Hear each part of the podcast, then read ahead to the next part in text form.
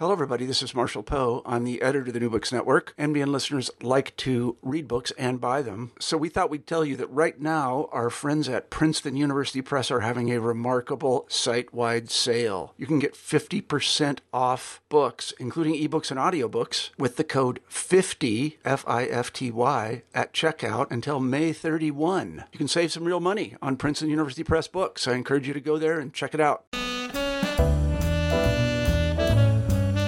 Everyone, and welcome back to New Books in Food, a podcast channel on the New Books Network. I'm Carrie Tippen, the host of the channel. Today, we'll be talking to Connor Picken and Matthew Dischinger, co editors of the brand new collection, Southern Comforts Drinking in the U.S. South from Louisiana State University Press. Connor Picken is an assistant professor of English and the faculty director of the Compasio Learning Community at Bellarmine University. His teaching and research encompass 20th and 21st century American literature, Southern literature, modernism, and social change.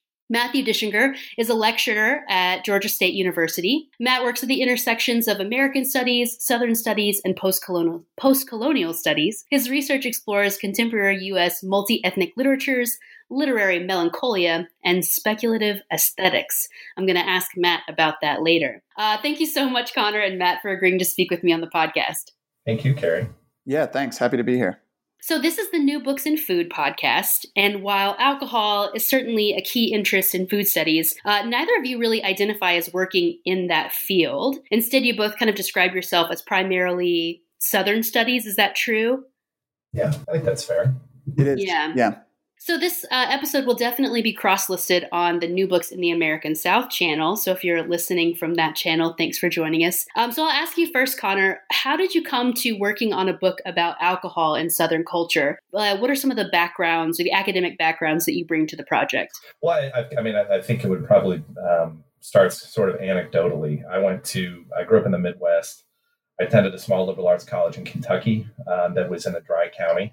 Uh, at the time, that meant very little to me. Um, but in hindsight, uh, after kind of bouncing around the South post graduation, doing the graduate school odyssey, uh, noticing what seemed to be kind of silly or arbitrary or just kind of like inexplicable, um, like alcohol and consumption laws, uh, that that was uh, probably embedded somewhere in my subconscious.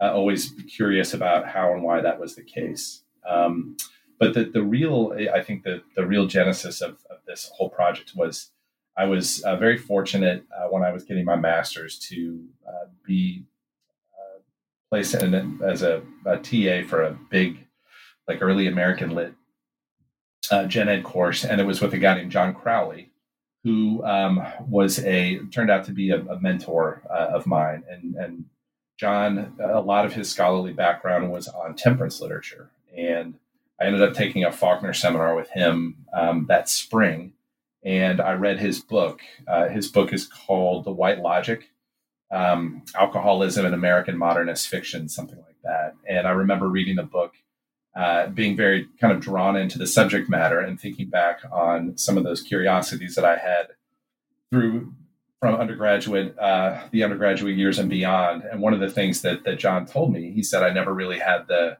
uh, never really had a toehold on how I could implicate Faulkner in this kind of broader argument that. And so we were actually were reading Sanctuary at the time in that class, and so uh, he's like, "Why don't you try to to figure out kind of within the the scaffolding of this argument how Sanctuary might fit into it?" And so that became the the uh, the, the, the paper and sort of the the idea that that I I mean sort of hitched my wagon to uh, and have not unhitched in in many respects. And then when I was at LSU um, doing my my dissertation, um, the the idea. I mean, uh, you want to talk about sort of oddities in the drinking culture. I mean, just spend some time in South Louisiana. Um, so so that very much um, you know kind of substantiated some of the, the, curiosities that I'd had all along, and then being at a at, at a school and a department that uh, emphasized southern southern studies, southern culture. Um, I was able to kind of look at this idea of, of drinking and alcohol and alcoholism in Southern literature and culture beyond just kind of the, the Faulkner lens, and that became that became my dissertation. Um, and then, of course, as I'm sure folks folks can can certainly understand. I mean, conferencing these papers and and trying to get these papers published. I mean, you, you're sort of um, you know riding a, a, particular hobby horse for a long time. This sort of became my my identity, my scholarly identity, more or less. And then the opportunity came uh, from some folks at LSU Press to uh, to put a collection together. I mean, so this is one of the things, Carrie, that that I've I found, and I think Matt would probably agree. Uh, if you know, say, hey, what are you studying in grad school, or what's your paper about? If you say anything about like booze and the South, everyone has a reaction. You know, I mean, if I'd said like, you know, I don't know, 19th century French poetics or something, you'd get that sort of, you know, that thousand yard stare. But everyone had a reaction to this. Um, so I knew that it was uh, it was a subject matter that at least kind of uh, inspired curiosity in, in people, and, and, sure enough, there was interest from the press, and uh, and here we are, four short years later, after the the the wheels started turning for the for the edited collection. Yeah. So, Matt, how did you come to the project? What are sort of the academic backgrounds that shape your con- contributions?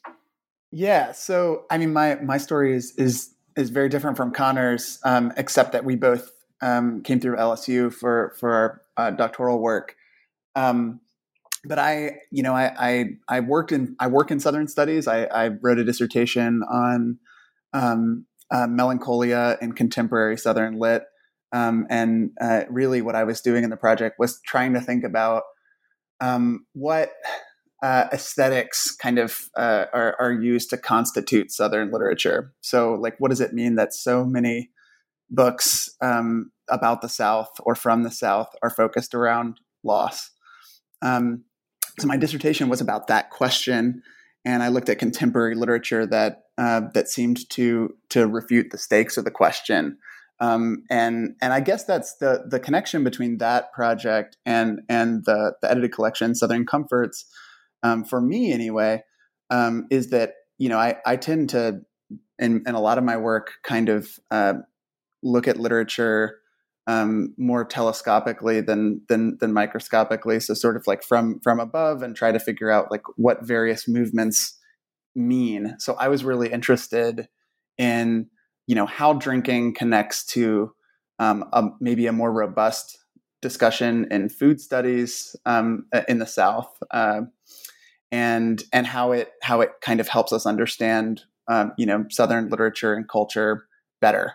Um, you know, it wasn't uh, in other words. So my my part in the project, you know, wasn't to to kind of think back on my on my dissertation in any particular way about drinking because it wasn't about that. Um, it was to to to think about what what constitutes the field, um, how drinking is a kind of consumption that uh, that connects to food, but is also sort of different from consumption in, in food, um, and uh, and and how it sort of responds back to some of the the trends in Southern studies that I'm I'm interested in and wrestle with in most of my work.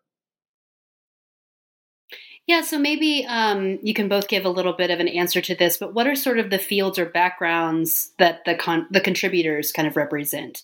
Are they mostly from literary studies, Southern studies, um, or maybe food and foodways studies?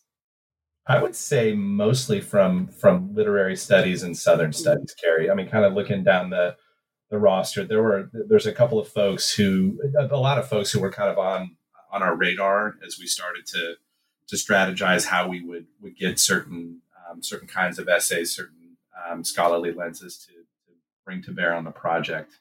Um, there's there's one uh, one person in particular, uh, kind of outside of our field, um, a scholar named Susan who teaches out at UC Riverside.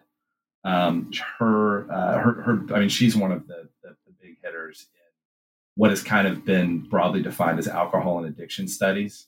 I don't know that she would necessarily wear that hat, but her she wrote a book that came out I don't know ten years ago or so that was kind of a a, a field defining work that sort of took the work of Crowley, who I mentioned earlier, and some others, and and advanced it like five generations. Um, so so she is one who I bet you know folks who who are you know into the the Southern studies scene and who read the um, the Southern literary studies stuff from LSU Press that I, would be willing to, to bet people don't necessarily will not have, be totally familiar with her work. But I'd say for the most part, Matt, correct me if, if I'm wrong, that uh, a lot of the folks are kind of Southernists first and foremost, um, who have um, you know have have varied takes on how alcohol can kind of inform their their scholarly apparatus. Yeah, I think that's right, uh, and, and I'm just looking down the list as well, and I, I think um, there there certainly are some folks who who work um, some or or even mostly on on the subject of of food. Um, you know, David Davis uh, is is obviously a Southernist, no question about it. Um, but he's edited a collection on food.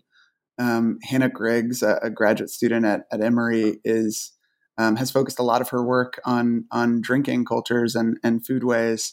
Um, and and you know, uh, Connor Connor mentioned Susan Zieger, who's sort of a Victorianist and a, a um, someone who works in in addiction studies. So there's uh, I, I, definitely the trend in the book is is more um, uh, more towards Southern literary studies. Although that to me, and that's the name of the series that we're in at LSU, obviously, um, that to me is can kind of be an, an outmoded term in some ways. Like this is a Southern cultural studies book. Um, and uh, uh, even if most of the folks in the book, at least, you know, started in literature um, and even used literature, uh, it's definitely a cultural studies project. So, um, yeah, I, I, mean, I think that's uh, those are the, the, the trends that the contributors fit into. And I would say, just to piggyback off of what Matt just said, Carrie. I mean, one of the interesting things, kind of from the the bird's eye view about how all the essays sort of speak to one another, is that because most of the contributors are in Southern studies. Um, they don't necessarily have the, have the fluency in some of the alcohol and, and addiction stuff. But as I was trying to say earlier, um, in terms of how I came to the idea of this project, um, anyone who's in Southern studies or, or Southern literary studies, I mean, you're a stone's throw away from like a, a book or a text about about drinking or about alcohol. So uh, I remember early on in our correspondence with some folks you know, one of the the um, what Matt and I would say was like, "Hey, Monica Miller, for example, or Hey, Katie Burnett, uh, we know that you're, you know, not necessarily alcohol uh, is not necessarily in your in your wheelhouse, but you're a Southernist, so clearly you've thought about this in in some form or fashion, even if you, you're not writing about it, or even if you're not, um, you know, if that's not foregrounded in your scholarly discourse. And I, I think that the fact that there is such close proximity, um, even if it's if it's not necessarily true 100% of the time, but at least kind of popular conceptions of that proximity be- between Southern culture, Southern literary studies, and alcohol, that it really kind of, the, the project as a whole kind of flowered. And we see people um, just latching on to alcohol and addiction and drinking uh, in a, a, just a whole host of ways, uh, which I think is a, a really interesting kind of breadth in terms of how how folks who you know would be more or less branded Southernists um, are, are talking about booze, uh, which is, I think, what, what, what a collection ideally would would do anyway.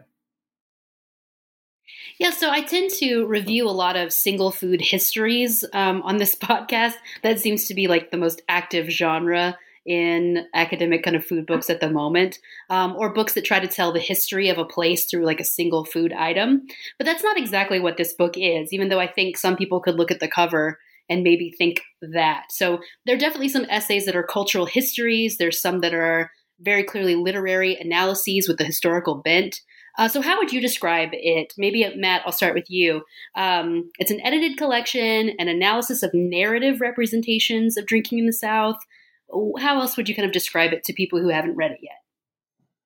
Yeah, I think that's I think that's a pretty good description. Um, the one that you just offered. Um, I, I, if we look at the way that the, the collection breaks down in terms of its organization, so we have three parts. The first is alcoholism, temperance, and the South. Um, the second is revising narrative through intoxication. And the third is alcohol's production, commodification, and circulation in the South. Um, and I think those are um, within each one of those sort of thematic sections, we have the uh, the kind of breakdowns that you just offered. Um, folks doing, you know, literary analysis and and, and history, um, you know, folks like uh, I mentioned Hannah Griggs and her essays in the in the third section, and it's a sort of cultural history of this cocktail in New Orleans called the Ojen cocktail. Um, and uh, and but that collection also has you know um, work. Uh, Jenna Sciutto uh, wrote an, wrote an essay on on Faulkner's representations of bootlegging, for example. So that's more literary analysis and history. Um, but thematically, uh, uh, I guess to go back to, to, to what I started off saying, um, thematically, uh, I think the collection breaks down in terms of uh, the the some big ways that we think about drinking in the South, right? Um, so one is through um, you know, in part one, alcoholism on one end and sort of complete, you know, um, uh, teetotaling, uh, you know, abstinent, uh, you know, um, that that stance toward temperance. That's the word I'm looking for. Um, temperance in the South. Uh, so like the sort of extremes that that we see.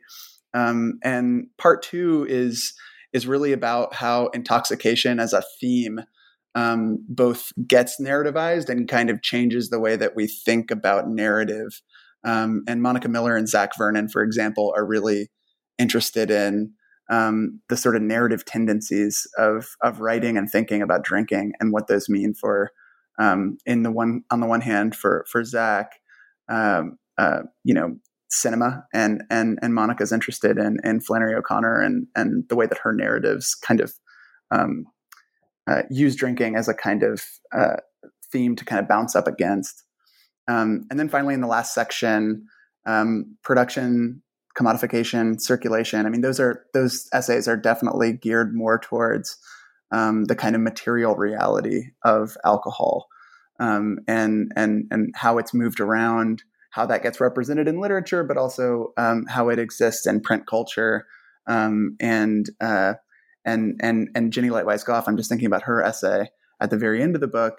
You know how drinking becomes a kind of way for people to talk and think about the South, um, and, and, her, and, she's focused on uh, kind of disaster capitalism after um, after Katrina. Um, uh, through the rhetoric of, of, George W. Bush, but she she goes a lot of different places with that essay. So um, yeah, I, I, mean, I think the way that you set it up is is great, and it's it's what we do. Um, but to do that, we sort of organize three parts of the book around sort of three different ways that that people think and talk about drinking.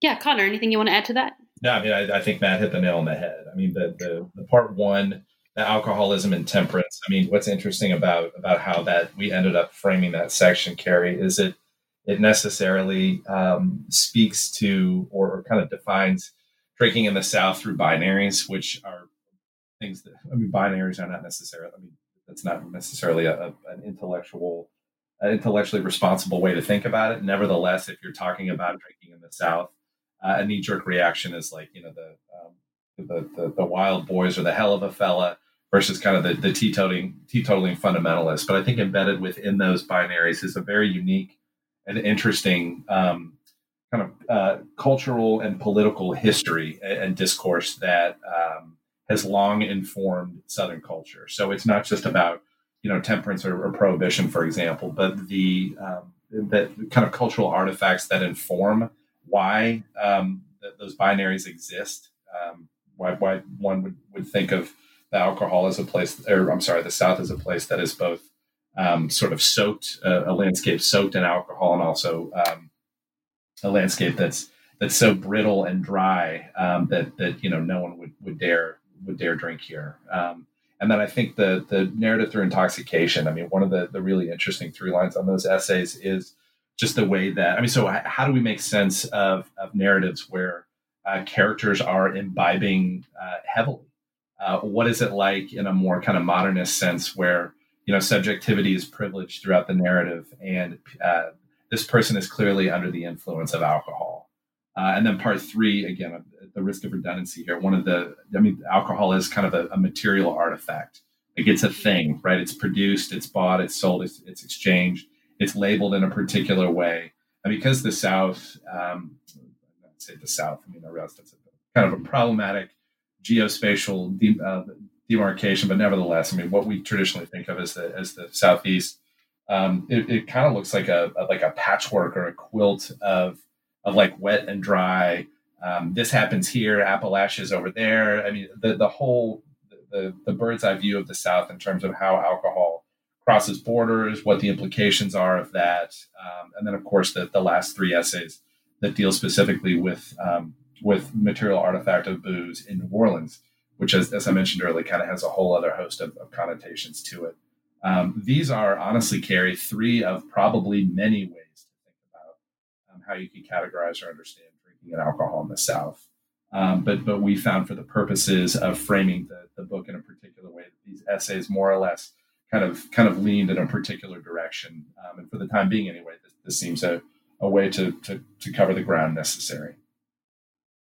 Well, that leads me to kind of my next question about uh, uh, the idea of a monolithic Southern identity. Uh, seems to be something that you're definitely questioning in this work, and, and most Southern studies does. Um, one of the things about the rhetoric of food and drink that always uh, kind of bothers me, you have the same complaint, is that drinking culture, as you write in the book, whitewashes histories of inequality while trumpeting the community affirming possibilities of a mixed drink. Um, and you really got me on this series of questions, too. Uh, consumption of food and drink might reenact community, but what kind of community is it? And from where did that community arise? And who might be excluded from that community? Um, so, talk a little bit more about how this uh, focus on alcohol helps you kind of uh, question or trouble the idea of Southern identity or belonging. Uh, Matt, let's start with you. Sure. Yeah, those were definitely key questions for us right from the outset. And just to um, uh, kind of agree with you uh, in in a in a slightly different way, um, I think part of our uh, our interest at the outset in the project was to take something that is uh, you know take drinking, which is very like ubiquitous and kind of overdetermined in the South, especially through its most visible forms, um, some of which we already mentioned but also through you know hard drinking authors and um, you know these kind of like uh, mythic versions of of uh, well white masculinity in particular but i, I think um, that's one example of a of a kind of a cliche about southern literature in particular and, and the south more generally. Um, and we wanted to you know sort of completely um, i guess not completely ignore those concepts but um, but to take them and take them apart um, through work that that was much more specific and historical and and interested in the kinds of community that drinking um, moves through and reveals. Um, so uh, to go back to your to your to your question or the questions that we raise in the intro, um, I, think what's interesting about drinking, and, and we say this there, but I think what's interesting about drinking is that it it does seem to maybe be more suited or or better suited um, to, uh, to, to help us um, uh, think about the act of consumption critically. Um, I, I, think the, or at least, and I'd be interested in hearing your thoughts about this too, Carrie. Um, but it, it, seems like with food, um, you know, one of the, at least one of the ways that I've thought about um, food as a kind of consumption that can often be kind of flattened or sometimes be flattened in food studies as this sort of benign, benevolent thing. I mean, maybe part of the reason that happens is because you know, food, you know, eating is itself reparative, right? You know, I mean, mm-hmm. if you mm-hmm. sit around a table and eat with people, then it feels like something profound is happening, and maybe even it is, you know. Um, but uh, there's also something that's being covered up, right? You know, um, you know to to to someone who works in uh, on class uh, you might call that like the means of production of that food um, but that of course also resonates with racial histories and and, and gendered histories um, anywhere but especially in the south um, and drinking is uh, well it's certainly more complicated than eating in, in some other ways but it doesn't have the same sort of reparative function you know i mean there's something kind of like um, in a I guess in a kind of literal way, bad about drinking, right? You know, uh, if you if you drink too much, and I suppose this is true if you eat too much, but if you if you drink too much, um, you know, you're you're you're thinking less clearly. Um, it's bad for your body. There's no sustenance that that that happens through drinking. Um, so it would seem maybe in that way to offer um, the opportunity to to kind of speak back to um, a trend in food studies to see eating as this kind of uh, positive thing, right? A kind of consumption that for people who work in, in cultural studies departments and think a lot about consumption in terms of like watching television or movies or reading books um, or consuming print culture, right? Like those are all kinds of consumption that I think from the outset we we are suspicious of, right? Um, but it seems like in in uh, you know more literal forms of consumption like like eating and, and even drinking um, we tend to think uh, a bit less critically about what they mean and mm-hmm. um, and and a bit more sort of optimistically about their potential to to just sort of be good um, so again part of what we're trying to do and I and uh, you know I think so many of the essays do this um, in in a variety of ways is to look at um, how complicated and charged the act of drinking has been and how meaningful it has been. Um, and I can think of lots of examples, but I I, I, I want to hear what Connor says about this too. Okay, Connor, let's hear your answer. Well, I, I think that I mean I yeah agree with everything uh, Matt said. I, I one of the I mean you mentioned the idea of kind of understanding or or characterizing the South as it relates to drinking monolithically. I mean even if we, which of course is is irresponsible and, and not not right, uh, not true, I should say, but through through the lens of alcohol and drinking. I mean even if we do look at monolithic representations or understandings of the South. So for example the we talk about this a little bit in the introduction, but this sort of like like uh what I'm looking for like this celebrate there's like this celebratory gesture of of kind of elevating the the stature of of southern writers and southern writing and southern culture based on how much basically old white men like Faulkner would drink right i mean it's it's kind of become um, circumscribed around this like mythology of of, of gentlemen who could hold their alcohol. So I, I would call that sort of a knee jerk, monolithic, um, kind of one dimensional view of, of the correlation between alcohol and drinking in the South. But so even if we don't want to get more complicated than that, if you just look at what is not being exploited, so if we just flip that coin over and looked at the other side, someone like Faulkner, um, w- what we don't necessarily talk about would be, well, like, what were the consequences of, of this particular kind of lifestyle? Um, how did this uh, affect um, his family? How did this affect him him as a person? How how might we see um, this resonate in different places in the writing? And at the risk of kind of slipping down this hole of like the author function, but but I mean, in the Blotner biography about Faulkner, there's there's all kinds of references to um, how problematic his drinking was. Yet that was never really excavated beyond just the level of observation.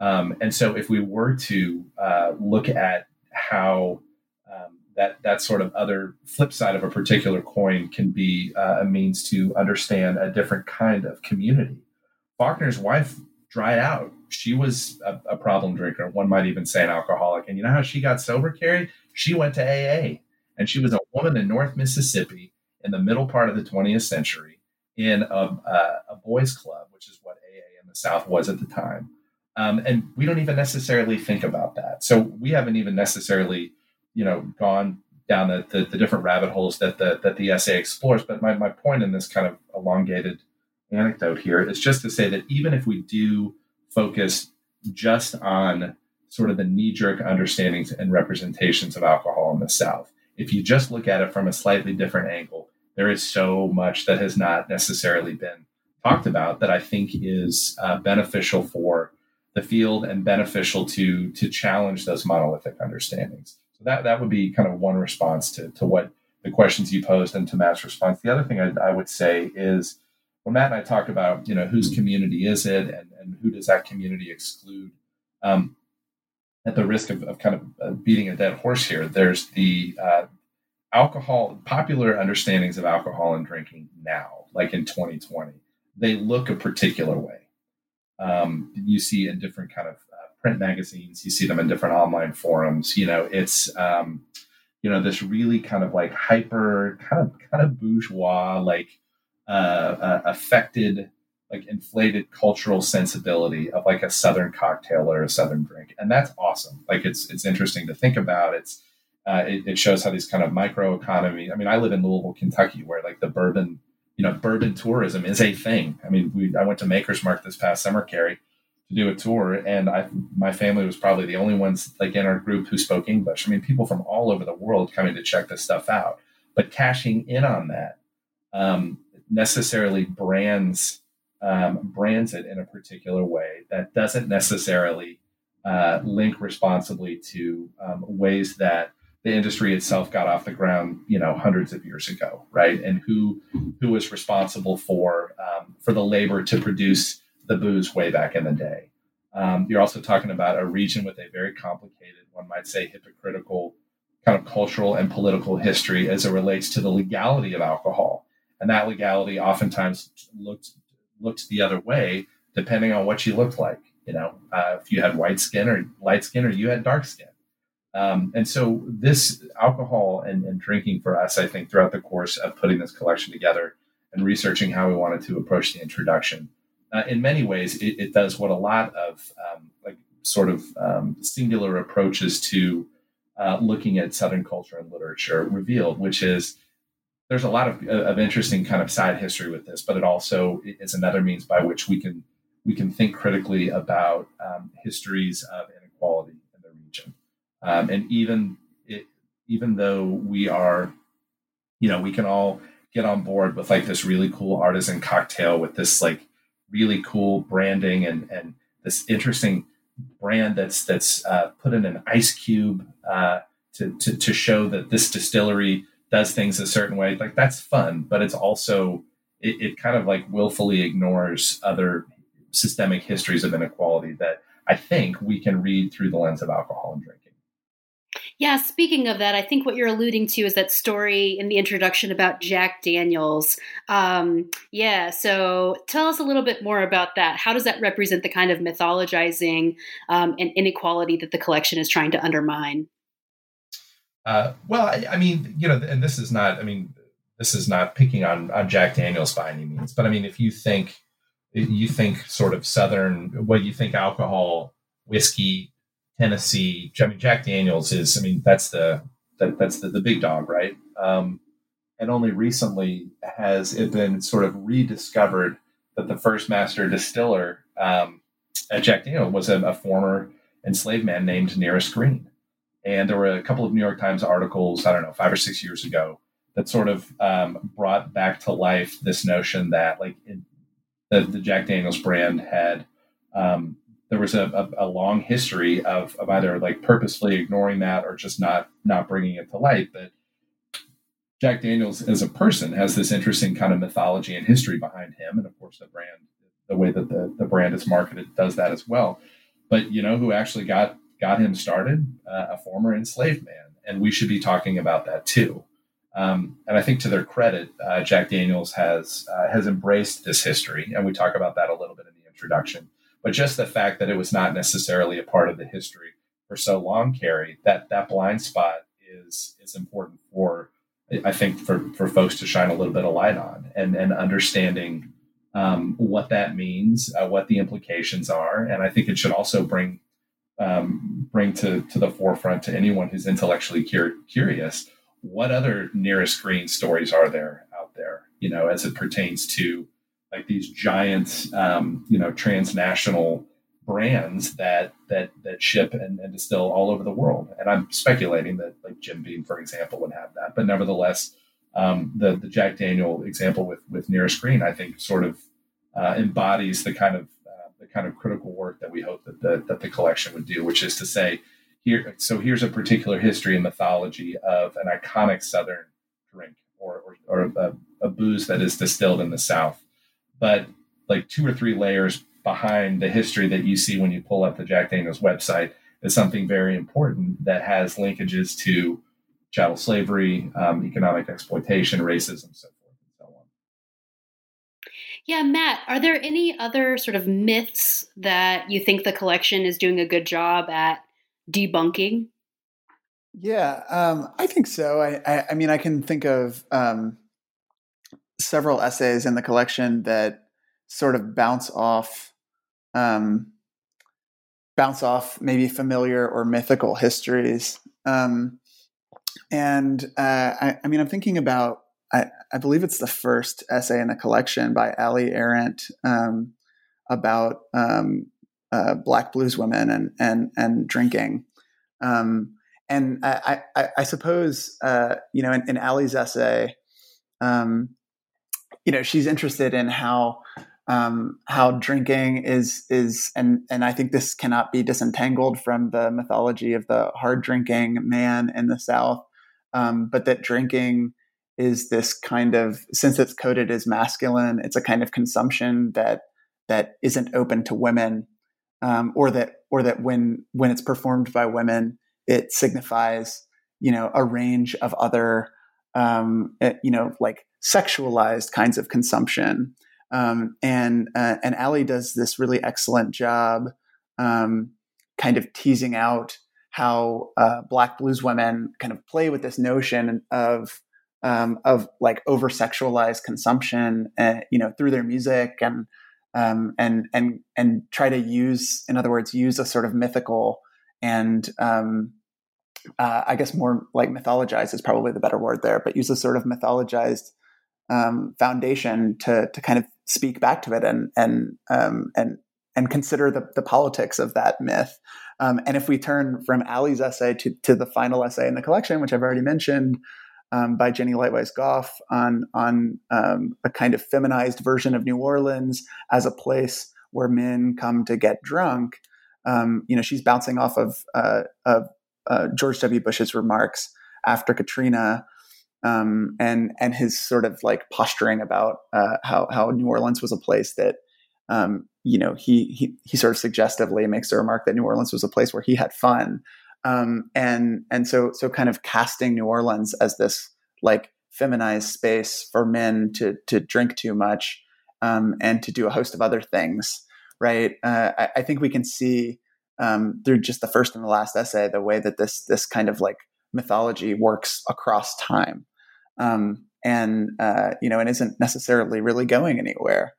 Um, and, and I, I, could probably say more um, uh, about how other essays in the collection do this too. But I, I, mean, I think that is that's a big one for us too. I mean, the, drinking and gender in the South, and and all the sort of um, the the way that questions about drinking, gender, and race get sort of mangled together and and uh, and, and kind of work to support one another. How uh, and, and, I guess that's that's what I mean, um, and I think that's what the book does really interestingly. Is uh, it tries to disentangle and specify and historicize um, really tangled up myths uh, that you know that that kind of uh, connect in, in interesting ways. Well, you've both mentioned lots of pieces from the book, uh, but Connor, are there any must reads? Would you maybe point out a few that you really liked or that you think make a really important contributions to the conversation? Sure, uh, and this, I mean, this would be like saying you're, you know, picking your your favorite child. Um, I mean, and, and I, I, mean that with the utmost degree of sincerity. I mean, we spend so much time with these, Carrie, that uh, you know we feel some some kind of uh, some some ownership and kinship to all of them. I mean, just off the top, I mean, I'll just kind of give you one from each section. Um, I mentioned Susan Zieger's earlier. I mean, she's a she's a powerhouse. But uh, Kara Kohlers, um, it's a an essay called "It's Either the Candy or the Hooch," and it's about Orson Welles' uh, film "Touch of Evil" that takes place on the U.S. Mexico border. Um, it's just an interesting kind of cinematic uh, understanding of, of the border and how the border represents different sort of uh, different kind of locus of power relative to which side of the border you're on, and that the protagonist is a um, is drunk pretty much throughout the entire film. The um, in the, the, the second section, uh, the I think that the Caleb Doan and Jerry Kennedy's essay on Poe is really good. Um, I mean, because we we wanted engagement with with the canon um, those are they're really really kind of smart and insightful reads of a breadth of, of Poe's work. Um, that you know Poe is someone who is, is characterized fairly or not as kind of a kind of a fall down alcoholic, and the unreliability of the of the narrators that are is oftentimes fairly or not kind of projected onto him. Oftentimes has to do with with intoxication or or some sort of altered uh, altered state of mind. Uh, and then, I mean, at the risk of, of, of again, being redundant here, um, Jennie Lightweis-Goff's uh, W's Good Time that, that, Matt has mentioned a couple of times. It's just a it's a devastating coda to the collection. Um, she's a beautiful writer, writes in this kind of lyrical style. Um, yeah, that's good. And then the other one I would I would say uh, Chris Riegers in the last section too.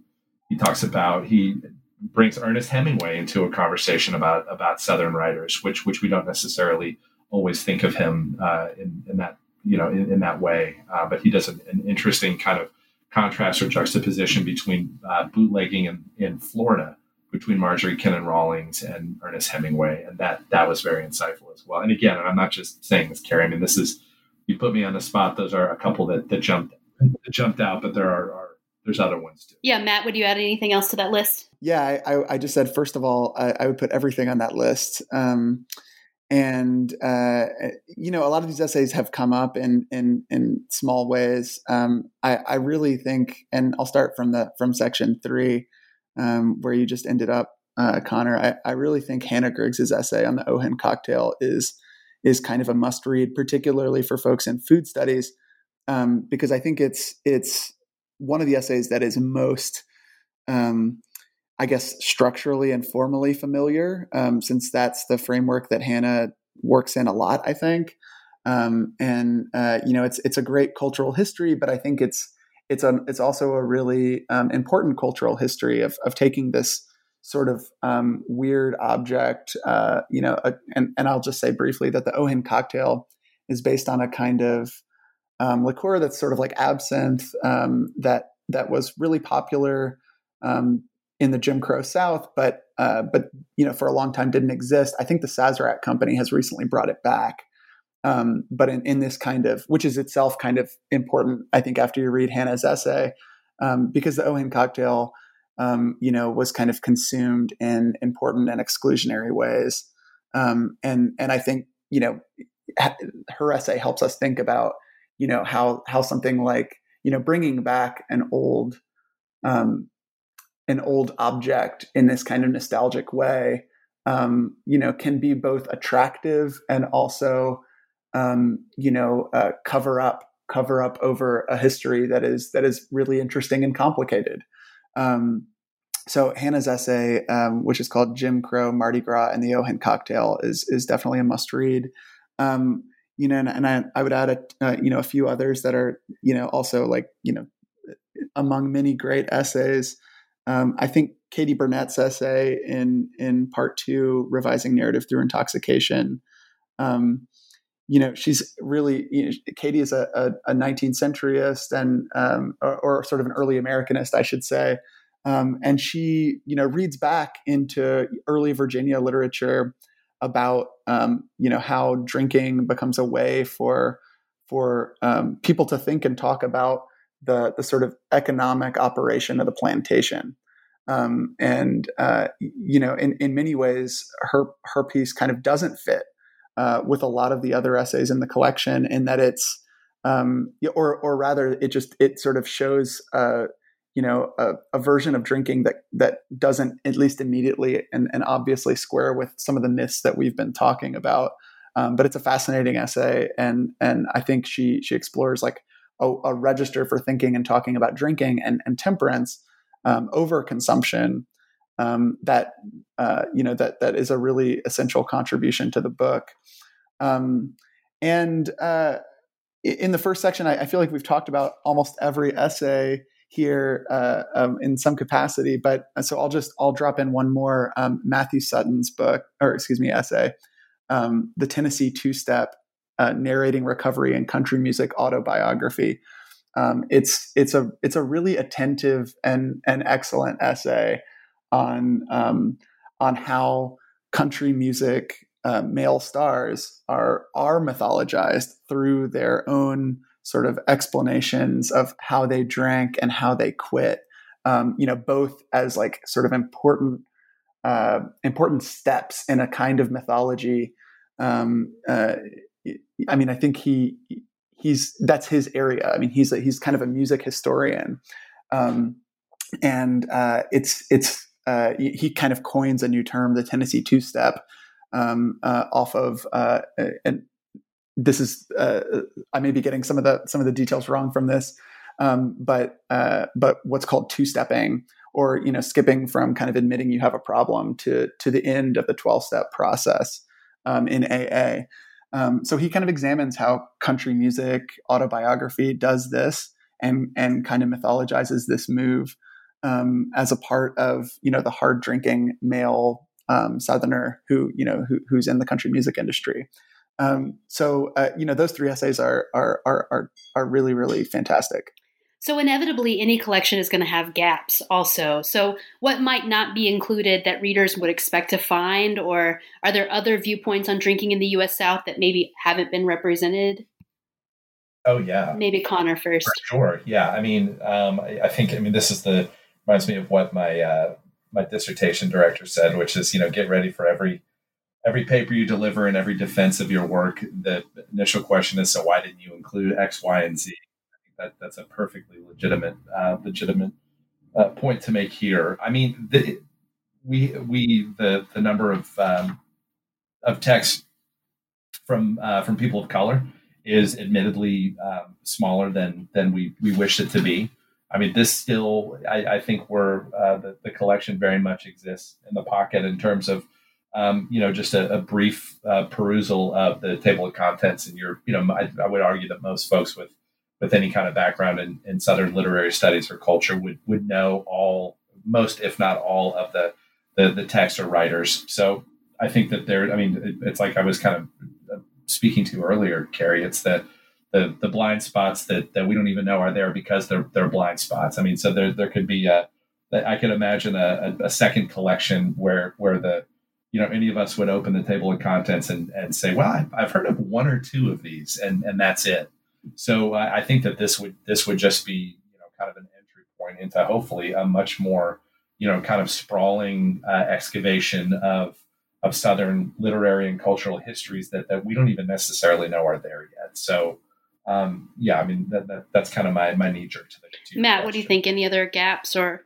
Yeah, I mean, just to, spaces? I mean, I, I would echo what Connor said and and add to it. Um, uh, I mean, I, I think there's, you know, our introduction starts to um, starts to kind of consider how uh, contemporary um, contemporary economies of like craft and boutique drinking uh, are, you know, are really meaningful. Um, although most of the work in the collection is is not really about that. You know, I mean, I, I think it's something that we we address early on and and start to consider, but um, I, I, you know, I, I uh, would have loved to included, you know, someone writing about the sort of contemporary fascination with craft breweries. Um, and, uh, you know, and even, I, you know, I live in Atlanta and, um, it feels like there's a, you know, a, I was going to say a brewery in every neighborhood, but it's like two or three. Um, and, uh, and beyond that, uh, uh, you know, there's, uh, in most places, I mean, Louisville is, is, is a different kind of place, but, um, you know, kind of craft liquor is is a growing industry um, all over the place. Certainly not just the South, but in the South. Um, so I, I, mean, I'm I'm really uh, uh, Connor mentioned this early on. Uh, I think in our conversation that we're um, you know in the introduction we sort of think about what uh, representations of drinking look like and might mean today. Um, and uh, and and I would love to see someone write uh, you know a, a kind of critical and attentive uh, piece about um, about how kind of like uh, popular and uh, um, I was going to say boutiquey, but but really, um, you know, I, I, I'm, I'm talking about like uh, you know a kind of a bespoke drinking culture that is growing um, and has been growing for some time um, it, eh, particularly, you know, this is something I've thought about a lot and think about all the time in Atlanta. Um, like I said, just because it's it's such a it's such an obvious trend here. Um, so yeah, I, I mean that's uh, just to supplement. I think Connor's um, excellent point about um, you know the blind spots in terms of texts that the that the that the book uh, includes. You know, uh, also. Um, you know, uh, skewing even. I mean, I'm a contemporary lit person, so so I tend to always skew towards the contemporary. Um, and and that's one way that that I would, or that's one kind of of essay that I would really be um, enthusiastic to read. Well, I'm on it. Okay, I'll let you know. Yeah, please. uh, and I'll ask you both, maybe as like the last couple of questions. What do you think is maybe the future of Southern food and drink studies? Uh, what are maybe some of the next areas that Southern studies or or Southern food scholars can and should direct their attention to? Uh, Connor, why don't you go first? I mean, th- this may be a little repetitive, Carrie, but I, I, think it's it's um, it's being uh, attentive and intentional about uh, finding marginalized voices that that that we don't necessarily know about right now. I, I don't I don't know how to I don't have the, the prescription for necess- the, the directions for for how to go about um, you know locating these voices, for example. But I, I think that it's I mean just to kind of keep it on the, the, the topic of the book, I mean, if we're we're talking about. Uh, I mean, I read read read an article after um, after Matt and I were done with the introduction that talked about this sort of unspoken history of, of black bootleggers in Appalachia. Um, so, for example, a, a, another way that um, kind of broader understandings of food, I'm sorry, of, of alcohol and consumption in the South, uh, we never think about it in this in this other this other way. So um, it's it's being intentional and, and, and focused about uh, figuring out ways to, um, to to excavate to excavate those voices. And I think just just having different voices in the in the conversation is going to would show how how um, a conversation about alcohol and drinking, for example, um, could could really expand in in cool and unexpected and necessary ways. Yeah, Matt, what do you think about sort of future directions? Yeah, it's such a great question, um, and I don't, you know, I, I, mean, I think it's, you know, it's always a little bit. Um, I'm always a little bit tenuous in in trying to to uh, understand the future, you know, before it arrives. um, but um, I mean, I'll I'll just tell a quick story that that kind of supplements Connor's point or that fits in.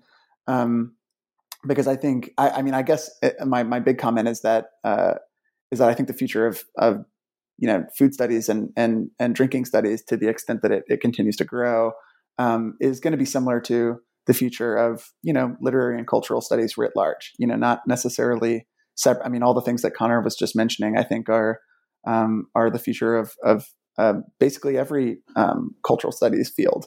Um, but th- this last summer, I was a participant in an NEH uh, summer institute on Jewish history in the South, and um, it was an excellent uh, couple of weeks in Charleston. Um, you know, learning from mostly historians.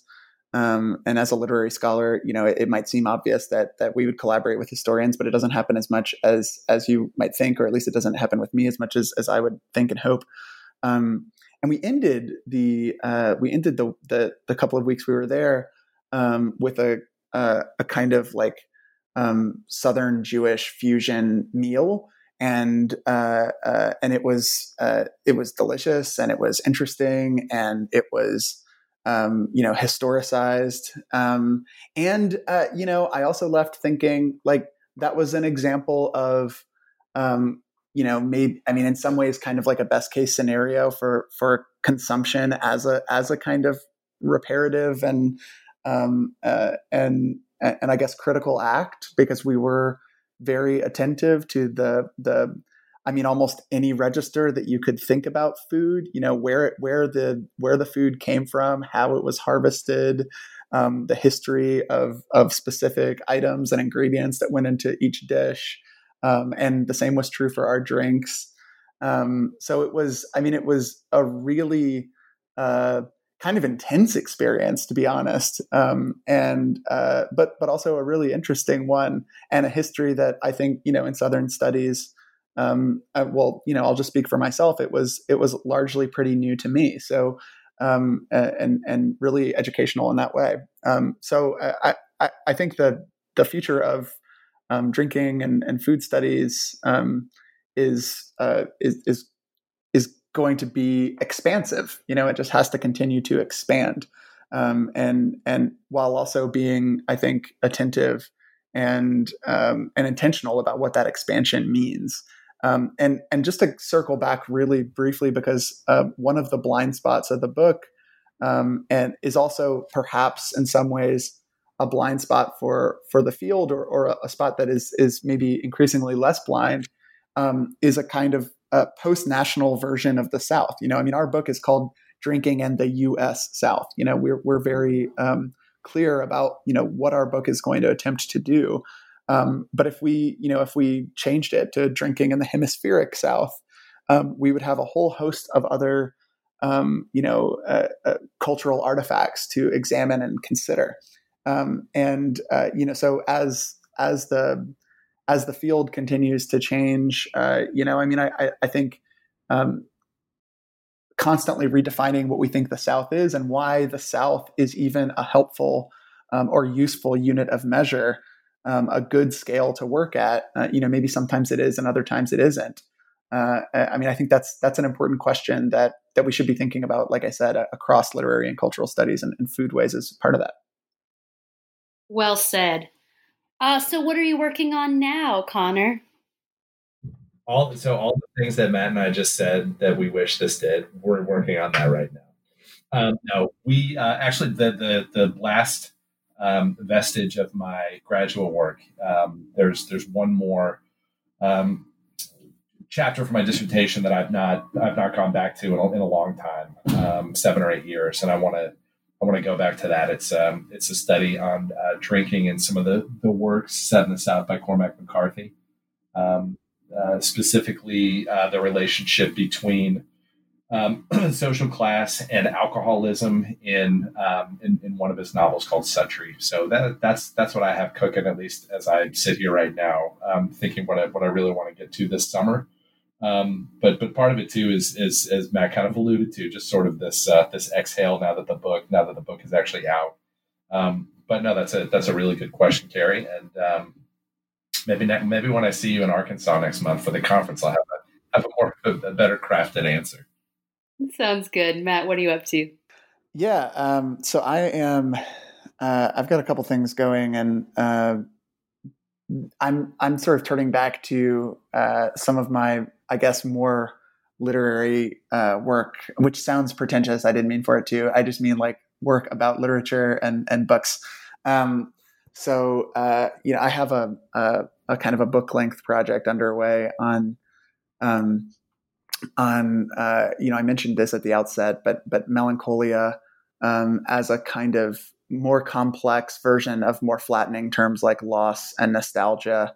Um, so that project is um, it's it's focused on contemporary literature um, mostly, but it, it, it's uh, it's interested in um, you know what aesthetics have constituted Southern literature over time at its at its kind of foundations um, in the 20th century, and of course those are not its full foundations, right? But um, its kind of modern foundations and modernist foundations um, and into the present. You know, what how has a book performed its southernness, and and what does that mean um, for contemporary literature, or how is that meaningful or interesting for contemporary literature?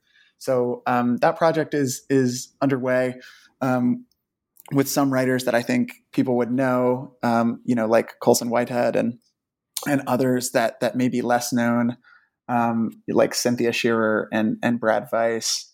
Um, so um, yeah, uh, that that that project's underway, and it's um, it's going to be a minute though. That's great. Well, as Connor alluded, we're going to be taking this show on the road very soon. Uh, so, if any of our listeners are attending the Society for the Study of Southern Literature conference in April, they can find us at noon on Saturday for the roundtable Beyond Moonshiners, Outlaws, and Teetotalers Drinking in the U.S. South. Um, so I will be helping to moderate, and we'll have uh, Connor and Matt and a bunch of the contributors as well.